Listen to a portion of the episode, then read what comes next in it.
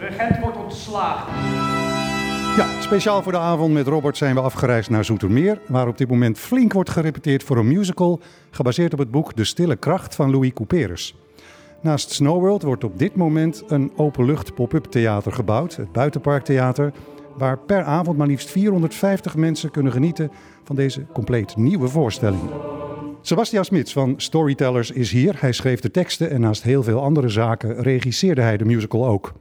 Couperus schreef in een brief in 1919: De stille kracht geeft vooral weer de geheimzinnige vijandschap van Javaanschen grond en sfeer en ziel tegen de Nederlandschen veroveraar. Hoe zou jij in het kort omschrijven wat voor jou het verhaal van de stille kracht is? Ja, het zijn eigenlijk drie verhalen in één. Het is een heel gelaagd verhaal. Het is ten eerste een familietragedie, een familie die uit elkaar valt. Dat staat natuurlijk symbool voor het kolonialisme van Nederland in Nederlands-Indië, dat ook uit elkaar valt. En daarbovenop is het gewoon een heel mooi spookverhaal. Is het eigentijds? Want het is een heel oud verhaal, toch? Het is een oud verhaal, maar het is ook eigentijds. Het is eigenlijk opvallend hoe ver Couperus zijn tijd vooruit was. Als je ziet hoe hij al zegt, ja, wat deden we daar in godsnaam? Waarom dachten wij dat wij daar wel alles konden bepalen? Dat wij konden zeggen, onze cultuur is beter. En dat is nu natuurlijk iets waar we heel erg druk mee bezig zijn. Terugkijken naar het verleden, het slavernijverleden, het kolonialisme. En dat komt allemaal aan bod in de stille kracht al in 1900. Ook toen was het al een controversieel verhaal. Ja, maar dat had niet zozeer met die kolonie te maken. Dat had meer te maken met de figuur van Leonie van Oudijk, de vrouw van de resident waar hij over schreef. Een hele vrijgevochten en ook seksueel vrijgevochten vrouw. Nou, en dat was in die tijd natuurlijk een schande. De uh, verschillende minnaars die zij heeft en de scènes daarover, dat was in Couperus' tijd echt pornografie bijna, waar wij daar nu niet meer zo van opkijken. Onze eigen Leidse Jasmijn van Elteren is hier ook. Jij speelt mee in De Stille Kracht. Je bent in het stuk Oerip. Wie is dat? Oerip is eigenlijk de bediende van Leonie. En Leonie is de dame, de Hollandse dame die uh, op het eiland komt. En uh, eigenlijk zich niet wil conformeren aan de cultuur van het eiland. Is het een lastige rol? Ik denk dat de uitdaging van Oerip is dat ze een bediende is. Dus niet heel erg luid kan zijn over alles wat ze ziet, maar wel wil waarschuwen voor uh, hetgeen dat ze ziet gebeuren. En uh, hoe de stille kracht zich ontwikkelt. En ze wil ook wel haar, uh, ja, haar kanjeng, haar bazin, wil ze ook wel daarvoor beschermen. Dus dat is een lastige balans om te vinden. Elke week twee keer met de bus van Leiden naar Zoetermeer om te repeteren na je werk. Dan moet je het wel heel leuk vinden om te doen.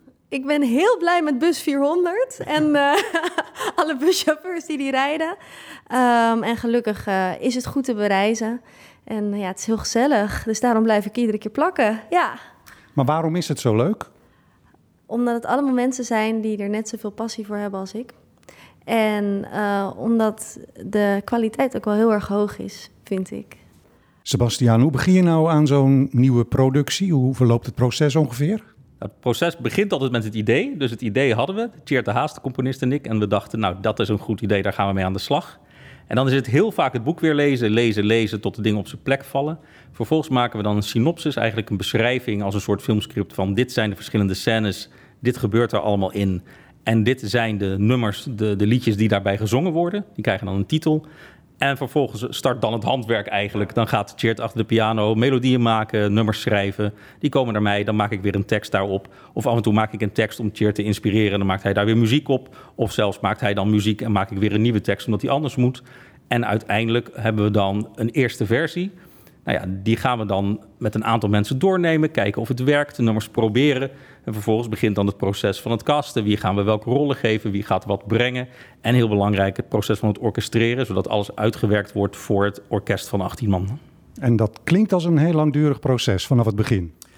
Ja, dat is het ook wel. We hebben in dit geval gezegd, we nemen er echt uitgebreide tijd voor. Dus het oorspronkelijke idee is echt van een jaar of zes, zeven geleden. Maar we zijn twee jaar geleden echt begonnen met schrijven. Rond de voorstelling is er ook nog een andere activiteit waar mensen gratis naartoe kunnen op zondag 2 juli en woensdag 5 juli. Kun je daar iets over zeggen? Ja, dat zijn inleidingen uh, door een voordrachtskunstenaar. Iemand die echt heel veel weet van Couperus. Couperus schreef niet alleen maar romans, maar ook gedichten en heel veel ingezonde brieven en feuilletons, columns, al dat soort zaken.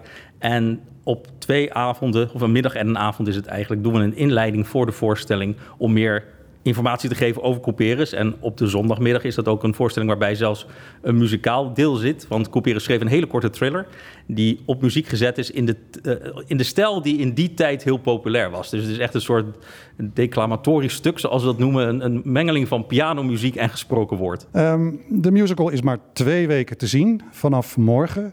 Als luisteraars van Sleutelstad er naartoe willen, waar kunnen ze dan terecht voor kaartjes? Dan gaan ze naar www.buitenpark.nl. En Buitenpark is op zijn Zoetermeers geschreven met U en Y. En daar vind je alle informatie over alle voorstellingen in het Openluchttheater die er dit seizoen zijn. En dus ook de Stille Kracht. Jasmijn, wat komt er nou allemaal bij kijken als je als musicalacteur aan zo'n grote productie meewerkt? Veel reizen. um, Nou, het is vooral dat je de mindset ervoor moet hebben. Dat je denkt van, nou, ik ga er nu gewoon induiken.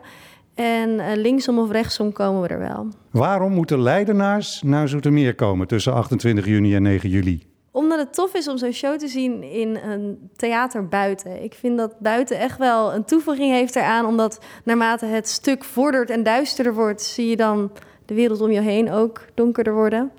En uh, dat vind ik wel een element dat je niet vaak hebt in het theater. Klopt. Veel toi toi toi. Dank je wel.